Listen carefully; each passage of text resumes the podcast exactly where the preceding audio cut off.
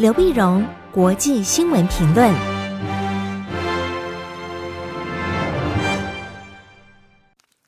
各位听众朋友，大家好，我是台北东吴大学政治系教授刘碧荣，今天为您回顾上礼拜重要的国际新闻呢。第一个，我们先看美国总统选举的相关新闻。那么上个礼拜的时候呢，美国联邦调查局破获了一个反政府民兵组织。策划绑架民主党籍密西根州长惠特莫的一个未遂的一个新闻，他们有一些有一些这个呃极端的白人主义者、白人民族主义者，那么他们对民主党籍的这个密西根州长呢惠特莫不满意，不满意呢，那么女性的这个白人的这个州长州长呢不满意不满意，然后企图要绑架他，就后来这个案子被联邦调查局破获了，破获了几个小时以后呢，惠特莫州长呢就利用这个机会。对该州还是甚至全国发表演讲，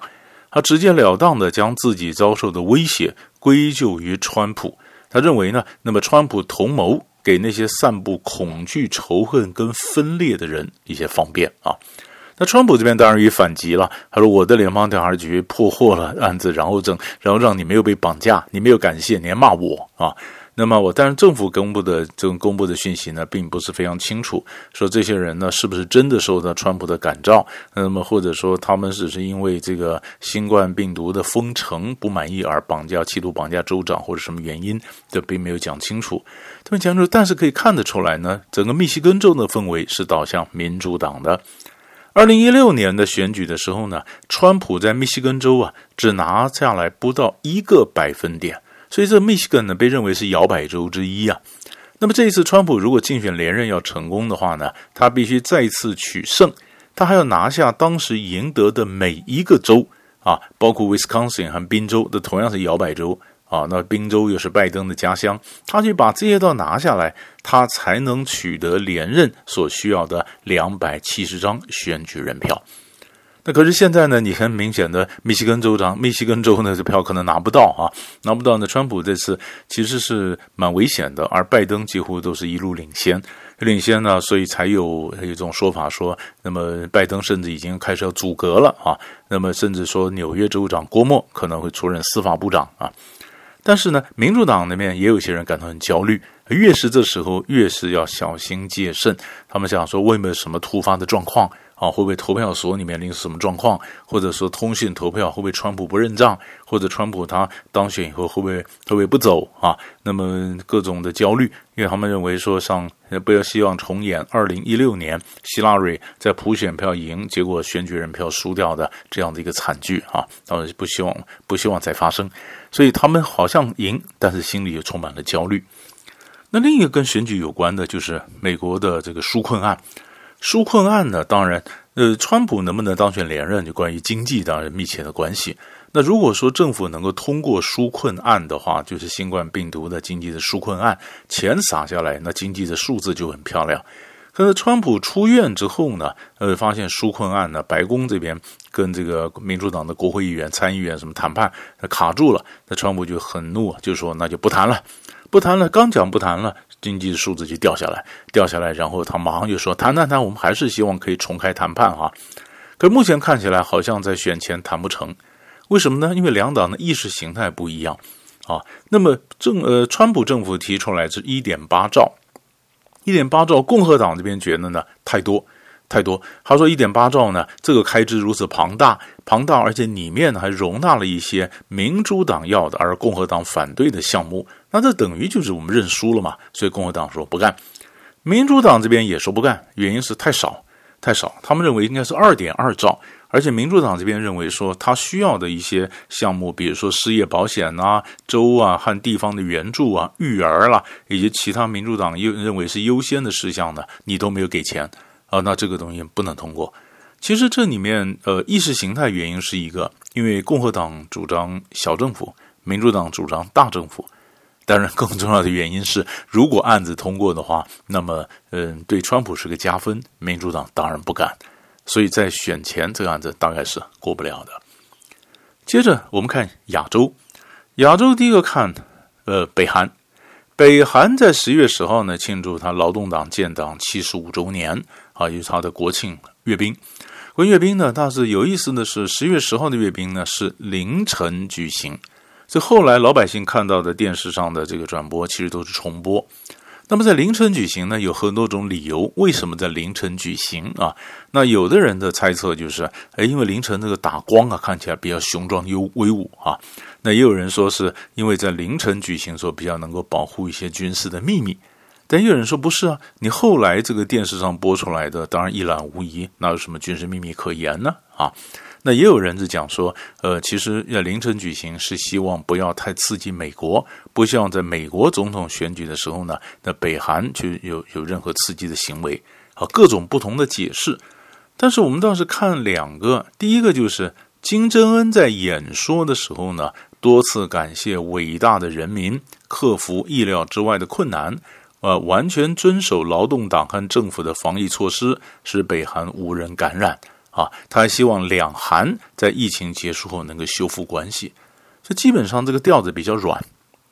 啊，他讲到感谢、抱歉等等措辞，那么展现对人民的感情和这个感恩和信任。但另一方面呢，他展现了一个新型的洲际弹道飞弹，这飞弹呢是由二十二轮移动的发射车所载运，比以前的洲际飞飞弹呢更长，所以也就是说射程更远。啊，它足以涉及到美国本土的任何一个地方。那有意思的是，这个飞弹展示，但是并还没有试射过，所以美国跟韩国的情报单位都在分析，到底它能够射多远，它是外壳是怎么样，它里面能够装多少个弹头，它呢那等等，它的性能是怎么样，也都在猜。不过也有一种说法，就是，诶，金正恩在讲话时候，除了温和以外，他也强调，他要强调他战要要得回的增进他的国防能力。增进国防能力呢？那如果他在不断试射、不断在试爆，假如是这样子的话，那是不是跟二零一七年的时候他的做法是一样？啊，增进国防国防能力，累积了可以跟那么美国谈判的筹码之后呢，然后再再出发。啊，那是不是这样的一个做法？其实北韩太多事情，呃，都是外界从不同角度的猜测。我们现在只看到一个新型的大的一个飞弹的洲际弹道飞弹来展示，那后面怎么发展还有待持续去观察。那么谈到中国周边，我们也谈到是从北韩是中国周边，但是中国周边的问题，其实在美国的印太战略的围堵之下呢，中国大陆也很想突破这样的围堵。所以这样的维度，所以我们就看到，它中国的周边外交现在非常讲非非常起劲。十月十号的时候呢，王毅在云南腾冲会见了菲律宾的外长，当然强调说，呃，那么要推动这个南海的行为准则啊，因为菲律宾跟中国有南海的这个冲突嘛。那十号完了以后，十一号王毅就到了柬埔寨，他开始了柬埔寨、马来西亚、寮国、泰国四国的访问。那么值得注意的是，这几个国家里面呢，菲律宾、马来西亚、泰国都退出了亚投行。换句话说，他们对中国是还是有点猜忌、有点怀疑。那怎么样把它拉回来啊？那这是王毅要做的。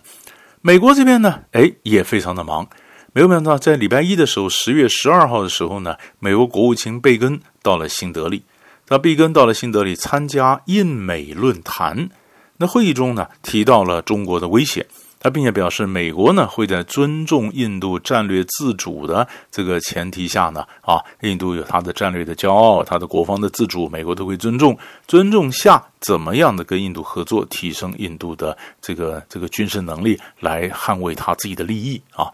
那么，那么，跟事实上，在前不久啊，十月九号的时候呢，美国国务卿庞贝欧啊，在电视上才讲，他说中国大陆在中印边界部署了六万的部队。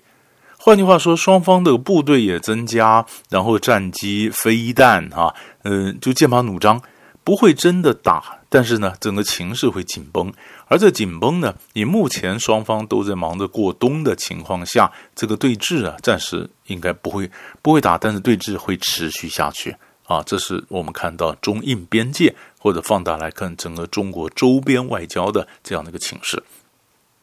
最后一个新闻呢，我们看高加索。